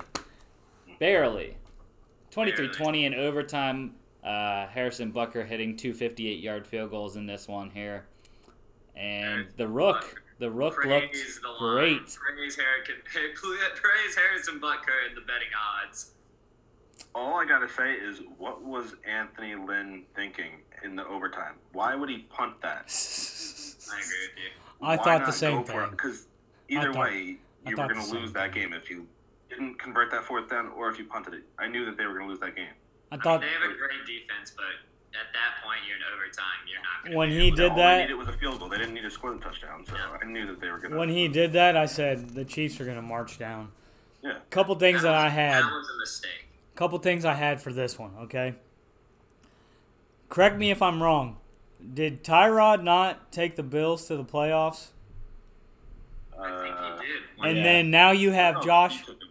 I think he was just on the Well, I mean, he was on the team and then ended up no, No, someone he- got he and he was a He starter. took him. He took Yeah, him the he year played. before Allen got drafted. And then Allen came in, and then was he not at Cleveland Browns and now Baker Mayfield, and now he's at the Chargers, and now you have a rookie that looks really good, and he's getting paid starter money. So I just thought that was funny. He's just paving the way for rookies, but he's getting paid the starter money. What a life! Even though Anthony Lynn said that he's going to start when he's r- ready to come back. Yeah, I thought that was the biggest bullshit comment of the week because it, it makes no sense.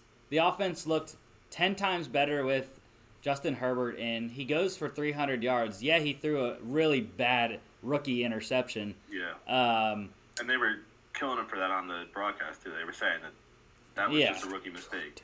yeah, uh, but, you know, it, it just doesn't make any sense to me why Anthony Lynn would say that.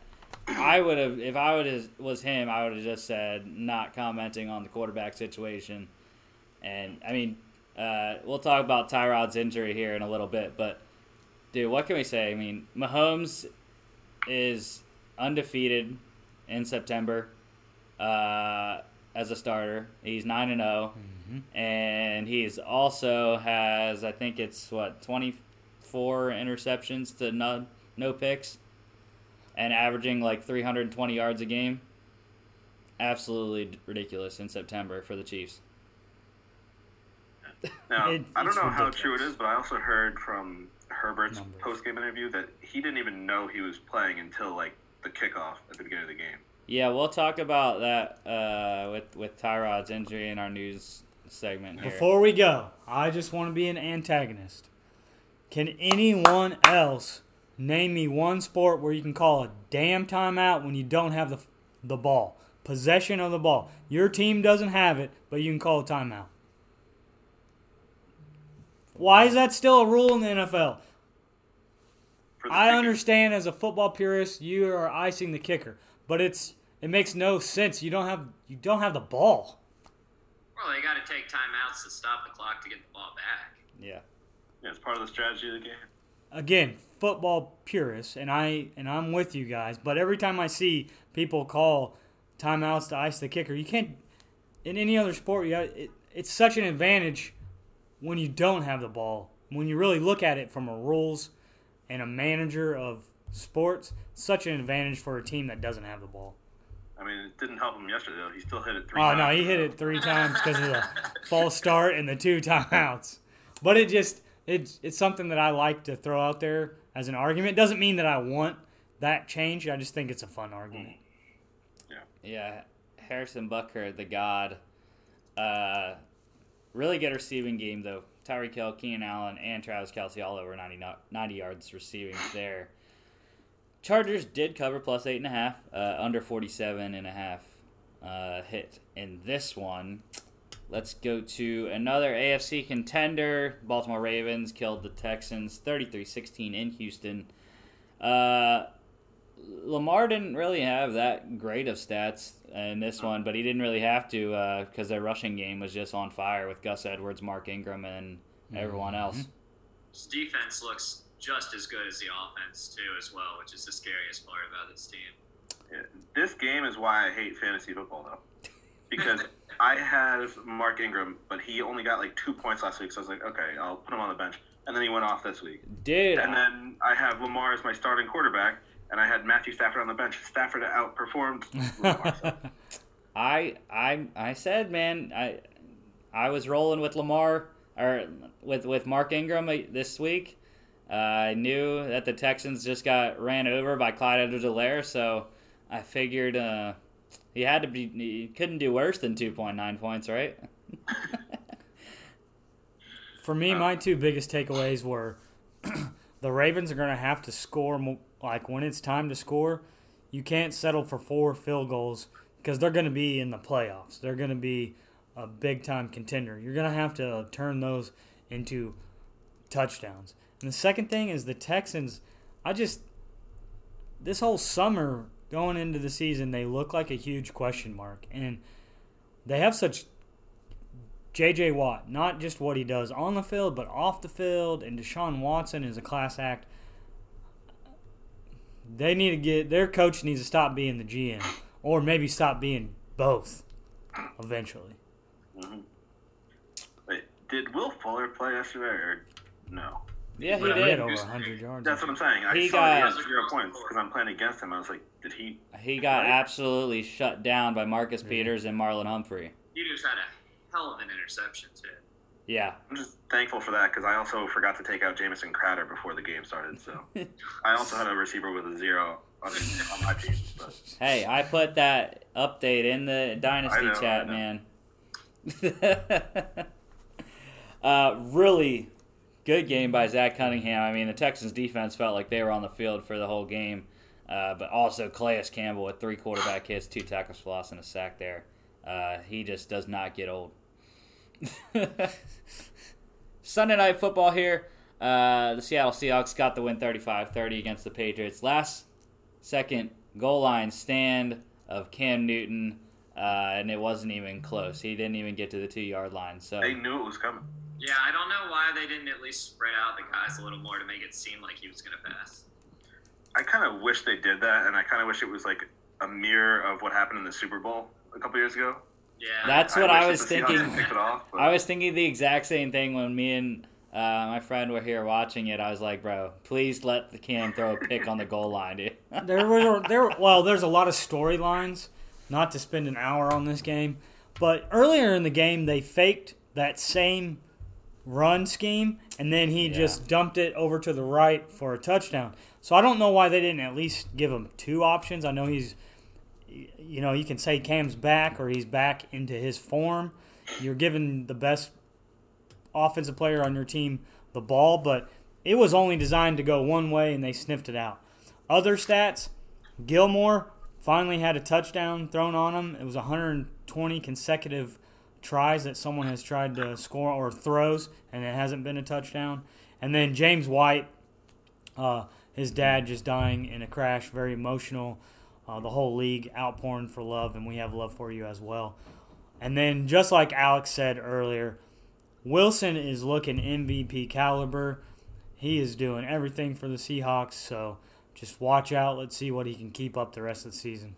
Yeah, Russ, Russell Wilson has nine touchdowns in the first two games.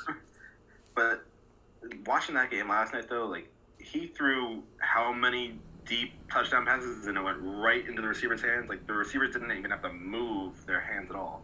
It was just a basket catch every time. It was insane. Ciara must be work. doing giving him something at home to make him just play this way. I think an interesting note from this is that Edelman had his career high last night with Cam Newton as quarterback, not Tom Brady. Yeah, well, I was getting mad because I had Edelman in fantasy, and he wasn't doing a lot in the first half. And middle of the second quarter, he got going, and then second half, he just blew up. So would have liked to see him get a touchdown. Uh, but happy that the Seahawks won and not the Patriots. So I think most of Cam- America is happy about that. Cam close to 400 yards was absolutely ridiculous, though. Some of his throws look like vintage Cam. And before we move Yeah. on, also we have to talk about Belichick, Steve Belichick, the son, because it's business in the front and it was all ninja in the back, people. And if you guys look closely, he took off his mask and had a big old wad of dip in his mouth too, and was spitting nothing but Joe uh, Dirt in that game, guys. He's That's such a man who might be fielding head coaching offers. he's he's such an ugly mofo. Uh, but I mean, I'll talk about his dad though. what the hell was Bill doing with his mask all night? He had the bottom rolled up and it was like jutting out. I was like, Bill, that's not how you wear it, dude. yeah, I heard something that the league's going to start cracking down on that too. So Yeah, Pete Carroll's probably going to get fined. Uh, every time the camera showed Pete, he was not wearing his mask. So probably Also, I a think fine the first coming his game- way. The first game we saw Jamal Adams really have a, a game changing Yep. impact Yeah.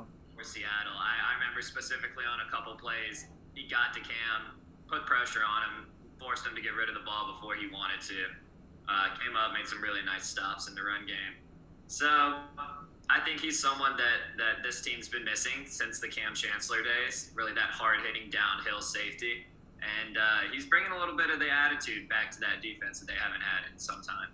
Mhm. Yeah, it's somewhat. I mean, through two games, looking like two first round picks was worth it for a safety. Chris, you better hope the Jets, man. They better they better make those picks work for them. I mean, I hope they do, but as of right now, like just thinking about it, I'm kind of glad that they got rid of him and didn't pay him because this team's just so bad. that paying a safety that kind of money is just going to make them even worse. So I'm kind of glad that they got rid of him. uh, Speaking of and got worse, what they got for him. So let's just hope that they hit on those picks. You know who never looks worse and he still looks the same?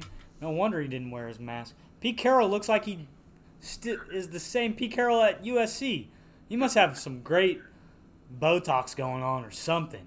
I don't know. That man never ages. Good for him. Yeah. Uh, well, Yeah, the that two oldest coaches in the in the league last night. The first matchup between two coaches that old. So Yeah. Uh, that is all for the weekend in review. We'll talk about some NCAA news that I had uh, written down here just as we were talking about all the games from the weekend. Um, TCU, Max Duggan, their quarterback, uh, he will be available for their opener. Uh, I'm not sure. I'm pretty sure this this weekend. Uh, I know TCU had to have a game canceled, I believe, beforehand. He was supposed to be out because of a heart condition. Uh, but yeah, yeah, Max Duggan will be available for TCU. They still have not named a starter there.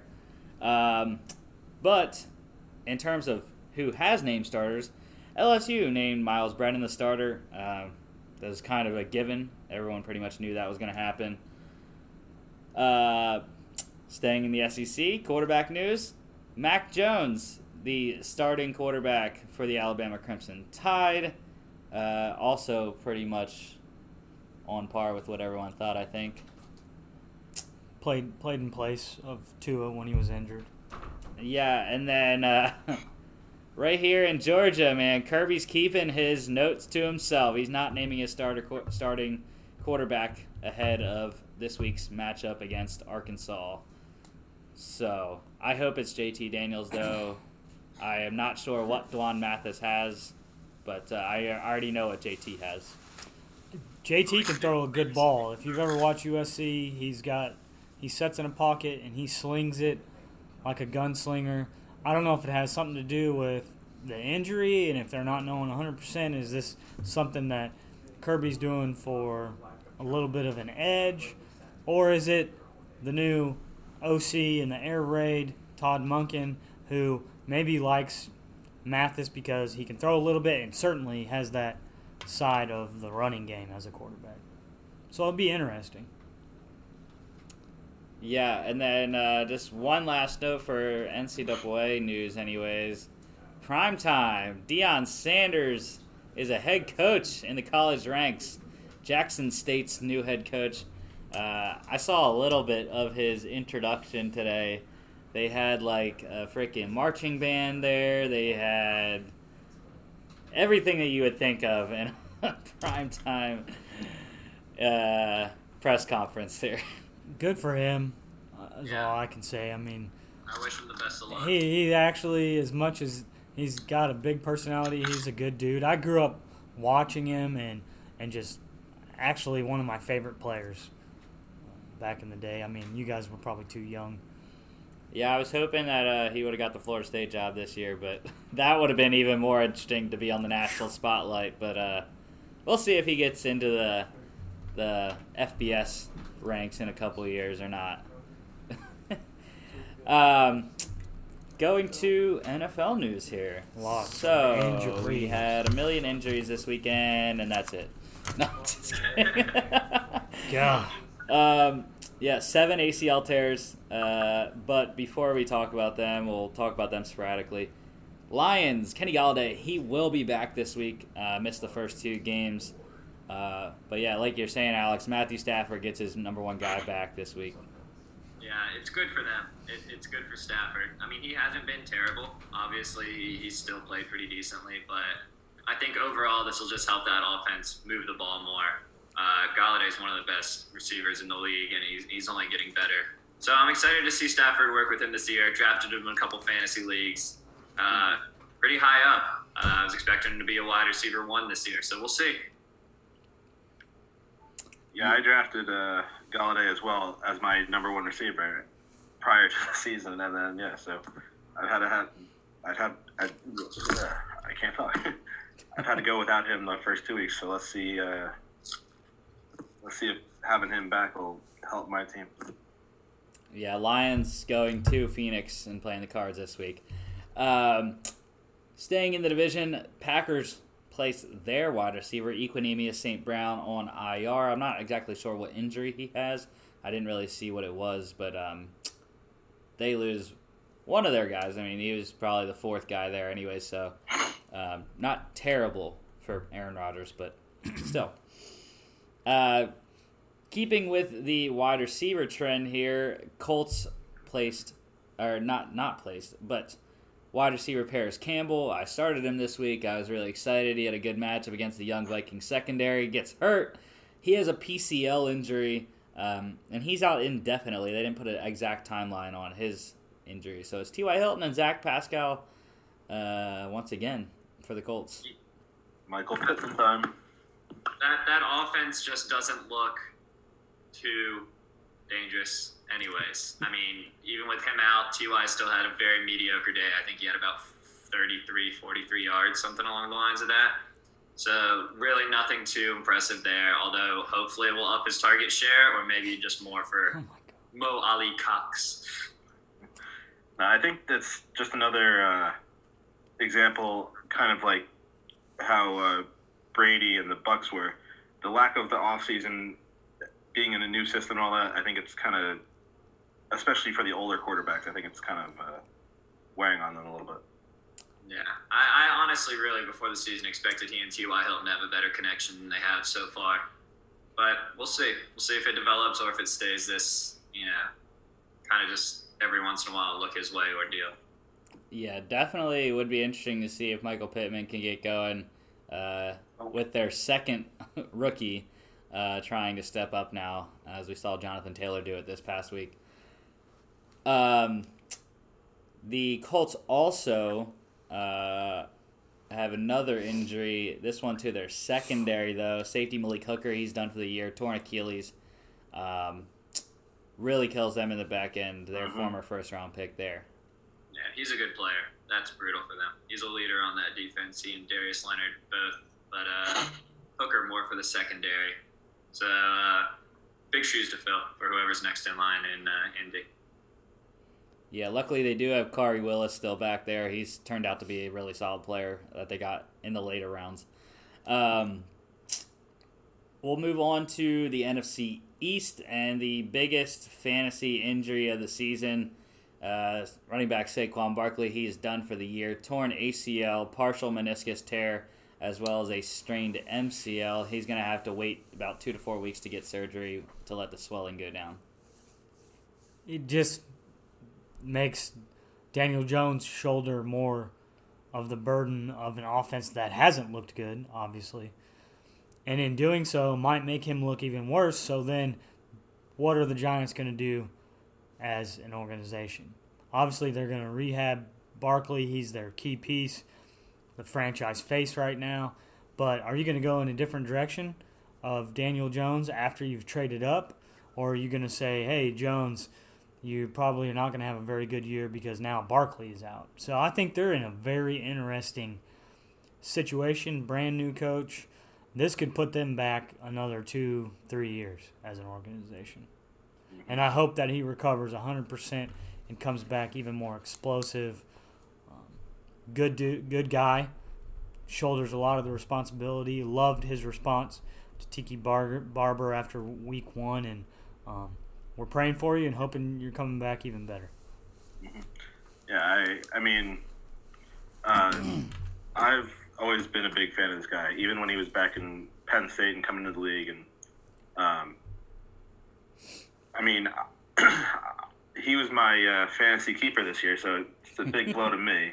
Change your Um, team name, Chris. I got it, yeah, because Oh Saquon You See was my name, so now I gotta now I gotta find a new name. Um, but yeah, going back to what you were just saying about Daniel Jones, I don't care who's at quarterback. I don't think it's their fault, no matter who's the quarterback of the Giants right now, because they have so many injuries on that offense. Um, with him and the guys that we're going to be talking about in a minute, but Yeah, they're gonna probably, I would, I would say, most likely get um, some relief at that position with Devonta Freeman, who was visiting with the Giants today. Um, I would expect them to sign him really quickly uh, because there's no way Dion Lewis can shoulder the load. Yeah, Dion Lewis is not really a between the tackles type of guy.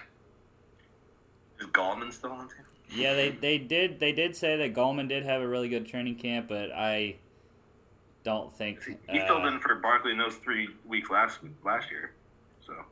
Yeah, I would expect Devonta Freeman to be the starter though next week in New York against the Niners. Um,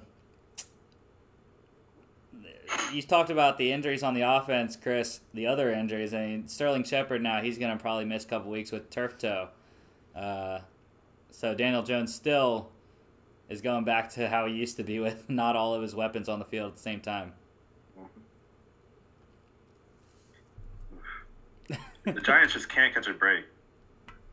They keep losing pieces over and over again. It's okay for me. I'm I'm okay. I'm all right with that. Now the Eagles are sucking anyway, so they can be down there with us. I'm fine with that. It's great times. Um, speaking of the Eagles, uh, they got another offensive lineman hurt. What is new in Philadelphia other than having an offensive lineman hurt every week? Um, left guard Isaac Seumalo, he has a knee injury and he's going to get placed on IR, only for the short term though. Um, minimum three weeks on the on the IR there. So I don't even know who is going to play in place of him. Um, I would believe it would be Matt Pryor, but uh, they have a million offensive lineman injuries, so uh, I don't even know who who would play. Um, we're going to stick with the offensive line trend here through the NFC East. Uh, Washington, they have their own guard injury. Brandon Scherff, they're potentially, I would say, arguably their uh, best player, other than uh, Chase Young. Uh, Brandon Scherff, he's going to miss a few weeks. Uh, he has a knee injury. He was one of the few knee injuries that wasn't an ACL tear this weekend. So good news for Dwayne Haskins and the Washington football team there. Yeah, that's a team that can't really take too many guys going down, especially good players. especially on the offensive line, I would say. um, the Cowboys, they are hosting a familiar face in offensive lineman Ronald Leary. Used to be with the Cowboys for a bunch of seasons until he went to the Broncos for a couple. Um, but they have their own injuries as well on the offensive side with not having played with Tyron Smith and La'el Collins this past weekend against the Falcons. Um, and I'm not sure if they have any interior guys hurt or not, but it would help depth. I know Ronald Leary has played tackle in the past, um, mostly guard though, so they could have some help there. We're gonna roll with the offensive line again, uh, and we just talked about the Cowboys. They play the Falcons this week. Um, their right tackle, Kaleb McGary, he is going to miss probably only one game, uh, a mild MCL sprain there. So good news for the Falcons and Matt Ryan's front side there, and here in Atlanta. Um, the Bucks they got some good news on the injury front. Chris Godwin he's out of the concussion protocol. He'll play this week. Brady will have both of his receivers back. Uh, I don't even know. I mean, Mike Evans had a hundred yard game, but I'm not even sure if Mike Evans was still was back to 100 percent or not. Well, he looked 100 percent better than the first week. I'll tell you that. This is true, and I hope Godwin uh, comes back this week and just shreds whoever they're playing because I need him in fantasy very badly. Uh, was lucky I beat Alex without Godwin this week, but um, the Panthers another major fantasy running back injury. Christian McCaffrey, he's going to be out four to six weeks with a high ankle sprain. Uh, like we were talking a little bit before the show, I just highly doubt that he makes it to four weeks. I would expect something like Saquon Barkley, where he's back two to three weeks. unless they just want to tank for better picks, I see him coming back faster than that. This is this is probably where my number one waiver claim comes in fantasy wise. uh, grabbing Mike Davis there. He's he's a bit of a pass catching back himself, and for an offense that seems to like to swing it out to their running back, especially with Bridgewater being a better short passer than deep range. That's my number one target there over any of these other guys' replacements. I don't think Dion Lewis, especially if Devonta Freeman signs, is going to be one you're going to really want for an extended period of time.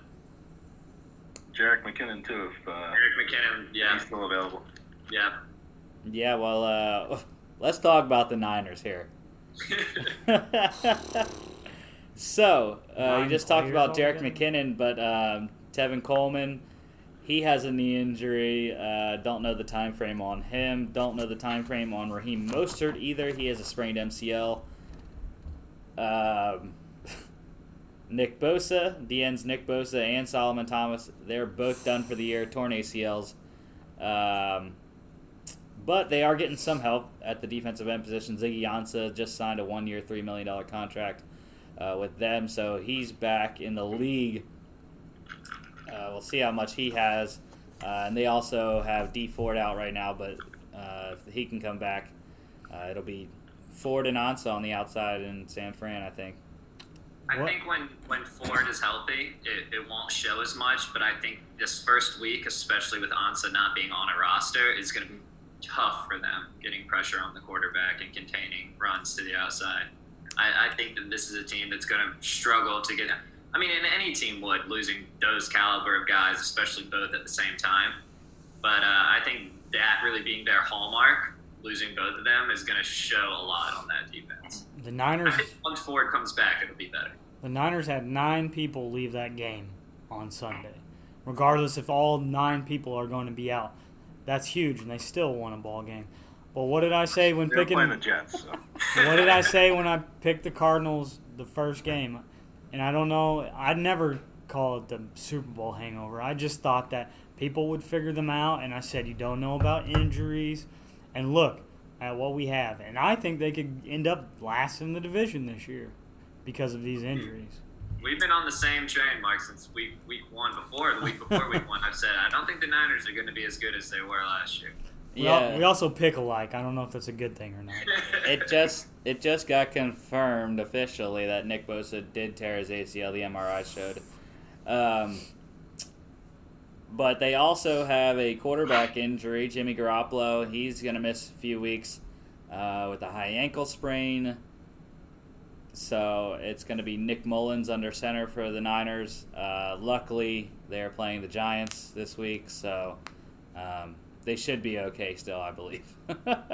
And he's Nick Mullens has had some experience in that offense when uh, when Garoppolo went down. What was that? Two years ago now. yeah. Yeah. So yeah, so I think that they'll be fine at least for this week. Like you said, they're playing the Giants. Yeah. Just a step above the Jets. a bunch of other quarterback injuries here. Um, Chargers quarterback Tyrod Taylor, he's week to week with his chest injury that he suffered before the game uh, yesterday. Um, this one was weird. He had a rib injury throughout the week uh, from last week's game. Uh, had some chest pains in the pregame workout, um, and they took him to the hospital. And it said they actually he got an injection in And his was- rib. he had complications to the injection, Yeah, is what I heard. Yeah. So that one was weird. Uh, I still think it's stupid that Anthony Lynn said that he's a starter if when he's healthy, but uh, that's just my opinion. Yeah, I mean, we'll see how this turns out. I agree with you. I think obviously we all know the offense looked better with Herbert in it. Um, but it, it's kind of, you know, we'll see what, what Lynn does with the situation. He could put the guy back on the bench and let him, quote unquote, learn. I don't know what he's going to learn from watching Tyrod Taylor, but that's what they'll say. Or let the kid sling the ball. I say now you have an excuse to put him in, put him in. hmm It's just crazy because it's the second stop in a row that he's gotten hurt, and the rookie quarterback's gone in and looked great. Tyrod, the ultimate journeyman. Where do you start? With this, Baltimore? with Baltimore, with Sixth- starter sixth round draft pick. with starter money at a couple stops too. That's true. That's true. He was all right in Cleveland. He was really okay in Cleveland. he did okay in Buffalo. But Brian Hoyer was also also okay in Cleveland. He was. Um, another quarterback injury here with the AFC West. Drew Lock for the Broncos. He's out two to six weeks. He has a sprained AC joint. Um, my locked in for 2020 season is not looking too good for the Broncos and Drew Lock. Uh, I still believe in him though. yeah, I mean that and this next loss that we're going to talk about for them just terrible for an offense that's looking to integrate two new young wide receivers and and, and as well as a new running back that they brought in this year in Gordon. So it, this these are injuries that sets a team back a year because you're not going to get the chemistry on the field. You're not going to be able to get up to speed with one another. So it, it hurts for the Broncos, but there's a future there. But uh, yeah, like I said before, though, they did look pretty good with Driskel at quarterback against possibly the best defense in the league. So Very true. We'll see. Noah Fant still catching all the passes though now. yeah, We'll see how teams game plan for him instead of just being thrown into the fire. But I agree with Alex. Just young players get on the field, get reps, and these injuries are hurting them and hurting John Elway's uh, legacy making decisions. yeah. Broncos. Uh, they also lost wide receiver Courtland Sutton for the year. He's tore his ACL. Um, I don't know. I mean, we already talked about the Broncos, so. Um, Chris, uh, I mean, I mentioned this earlier. Jets wide receiver Breshad Perriman. He has a sprained ankle. He's going to miss multiple weeks, man. I mean, I don't know how to feel about that because he has potential to be a great receiver, but it just looked for, like the first couple weeks here, there wasn't really much going on between him and Darnold. So I don't know if it's a big loss considering they already had a ton of wide receiver injuries as it was. So um, yeah, we'll have to see though. Yeah, I think it's the fact that the Jets offense probably doesn't work to his skill set. hmm They need to throw the ball downfield more. They did though with uh, Braxton Berrios in the last couple plays of the game, but it was a garbage time touchdown. yeah, and then um, we also had another couple other torn ACLs this past weekend. Seahawks linebacker Bruce Irvin, uh, Ravens corner Tavon Young, um, and I'm not sure if it's an ACL or not, but the Seahawks also their nickel corner uh, Marquise Blair also is out for the year with a knee injury, uh, but it wasn't. It didn't say if it was a ACL or not. I wonder if they'll bring back uh, Griffin now that uh, Irvin's out. Yeah, possibly. I just I think uh, You'd love to see. Brooks-. Brooks wasn't starting, so I think that's gonna uh, give him an opportunity to play um, as a first round draft pick. So. Um, the Broncos, they also lost another person, uh, four to six weeks. DN Dre'Mont Jones, he has a PCL strain and a bone bruise on his knee, uh, so hurting them on the defensive front. To go along with their offensive injuries there, um, the Vikings they lost Anthony Barr for the year. He tore his pec and got placed on IR today.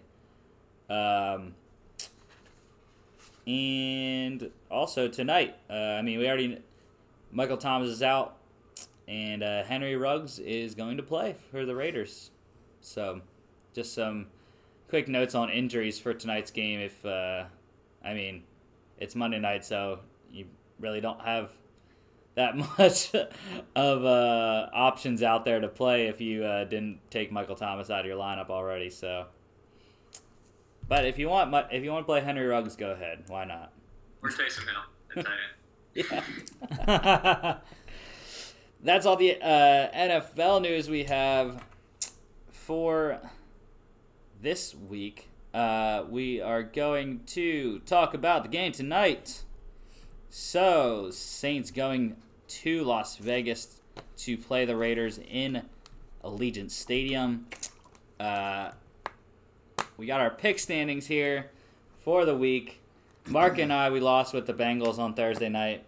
Uh, we're sitting at the three and one there. Chris and Alex, I'm driving the Burrow train till he wins. Chris okay? and Alex both got uh, the Browns, and uh, everyone got the Steelers and Titans right on Monday night last week. So one game back. It's not bad. Not bad right now. um, as far as tonight goes, we are all on the Saints train. They are a four and a half point favorite. It's over under 48. Uh, how do you feel about that number, Alex? Um, it moved a lot. The Saints were favored by quite a bit more uh, as early as a couple days ago, I believe. Um, but now I think with with Michael Thomas being officially ruled out, um, I just I, I still think that the Saints cover this. They have so much talent. The Raiders, you know, they're a good team, but I think this is a Saints defensive line that can bottle up Josh Jacobs, force force Carr to make those throws down to Ruggs, to Renfrow, and and Lattimore. Lattimore can cover one of those two, and Jenkins can cover the other. So I think it'll be pretty easy win for the Saints here, but more on the back of the defense than the offense. I agree 100%. For me, my gut actually wants to pick Raiders just because of it be, Saints being on the road, and I actually don't think Brady or Brees, sorry, has looked very good since the la- the playoffs last year, and it's kind of carried over. But with that, I think the defense is too stout for the Saints, and it's definitely the secondary for me. I think they can get enough pressure, they can stop the run game and make Carr win this game, and I don't think he can. And that's why I stayed with the Saints. Logically, on paper, I think the Saints win, but my gut's telling me if the Raiders win, I wouldn't be surprised. Look out for Latavius Murray to have a big game against uh, his old team here. Yeah. For me, I mean, even without Michael Thomas, I think the Saints have a easy game here. I mean, they they technically didn't even have him last week because he was he had a bad game last week and they were still able to win um, against a better Bucks team than the Raiders here. I think. So I think that Brees and Co will find a way to do just enough to win this game tonight. Um, and like you guys were saying, that Saints defense is just too good. I think. Yeah, the only thing that scares me is a stat that I saw on ESPN here that relocated teams are six and three in their home opener. So, and it's the thing is it's a special day. It's a Monday night. But where's the fans? You never know what can happen, man. Out there. No, the, they they won't have the black hole, uh, but still, I think the Raiders could surprise people and make it a game. If if Uh, they had fans, I might have picked the Raiders. Yeah, they might be excited to actually play in a football stadium for once, rather than the baseball stadium out there in Oakland. So Well, they did say if there were going to be fans tonight, the average ticket price would have been eight hundred and eighteen dollars. So, um, don't know how people would have afforded that, anyways. Hey, if they can get Don't the run game, if they can get the run game going, it's Yeah, gonna I be think tough. I think a lot depends on the run game for both teams. I think if New Orleans shuts it down, which I expect to happen, then their backs, and if their backs can run well, if Murray and Kamara can run well, then they'll win this handily. Yeah, I think I'm kind of just expecting uh, one more major injury coming out of this game, probably. Just by how the week's gone. I mean, we didn't have any in the Thursday night game, but mm, just how yesterday Maybe went. we should stop making picks because there's too many injuries. hey, we have all the information we need. We're going right all now. in on the Saints and watch them drop like flies. Thursday night. Yeah, we're all in. we are all on the Jags, The baby. Miami Dolphins are heading to Jacksonville to play the Jags. Uh, Jags are minus three right now with the over under at 44, and I would expect the Jags to cover. Yeah, when I was texting Rusty my picks earlier, I was like, I can't believe I'm typing this dude, but I'm taking the Jags. Minshew is all I have to say. I'm gonna roll with them, and I just some of the things that on the defensive side of the ball that the Dolphins do, like I was talking about earlier, with matchups. But in that division, in those teams, I don't. It would be hard to see the Dolphins 0 and 3 and the Jaguars 2 and 1. I mean, I picked the Jaguars though, not so much because I like the Jaguars, but because I just think that the Dolphins are that bad. yeah, I was think more picking against the Dolphins than for the Jaguars. Yeah, I think Jones going down is is huge for them. They lose a key piece that they brought in to help rebuild around, and I think Minshew, as well as honestly these receivers, Cole, uh, Shenault, who they use a lot running out of the backfield, uh, obviously Chark. I think those guys are going to get loose in this secondary. So I'm excited. A little a little Florida battle here. Uh, probably going to be. I would normally I'd say this would be one of the closer games, but the way they're playing. If Minshew Minshew puts on his shoes, but we've seen Fitz magic as well, so you never know with these two guys. And it's, it's two sh- exciting quarterbacks to watch. One very young, one very old. Short short turnaround too. Yeah, and I think this is going to be a, an exciting game that people wouldn't think it would be because, I mean, you just talked about Fitzpatrick, but uh, they lost to the Patriots by 10 points in week one, uh, which is not bad considering they threw three interceptions. Um, and then they only lost to the Bills by three points this past week. So uh, the Dolphins are a competitive team that are going to fight, but. Uh, I mean, it, it's two Florida teams with two gritty quarterbacks that have won over their franchises in the last year. So I think both of these guys, both of these teams are really going to play lights out, you know, blank, blank to the wall, balls to the wall. I think I can say that, right? Balls to the wall to win this game. All right, Alex. How about this? If the Jags go three and one in September, you got to buy a Minshew jersey. if the Jags go three and one in September, I will buy a Minshew jersey and I will grow my beard out and shave it down to just the stash for one of the shows. Love it. I love it. I just say that because you know who they play week four, Who? Cincinnati. Oh. If if Minshew, if they do go that record and he beats Burrows, I'll I have a beard. I'll show m- I'll shave mine into a Fu Manchu. Um, all right, uh, that is that is all we have for this week. Got the Monday night game here. Next Monday night's gonna Next be a fun one. Monday is going to be very intriguing.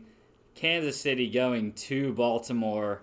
Um, and then Thursday, Chris, you get your Jets facing the lockless Broncos uh, at, at MetLife. So we'll see. what- Broncos are winning that one. wow, without lock. But we will see uh, what the college football uh, weekend brings us with the SEC starting this week. Uh, UGA is playing at Arkansas 4 p.m. on Saturday. Uh, gonna be a good time. We have a little bit of golf competition first, so we'll see. Oh, you guys are gonna destroy me. Well, thank There's you. no competition there unless we're just gonna play putt putt. Thank you, gentlemen. We will see you next week. Don't forget to follow us on Facebook, uh, Twitter, and Instagram at FA Podcast, as um, as well as subscribe on Spotify. We need those uh, need those subscribers. All right, guys. I'll see you next week.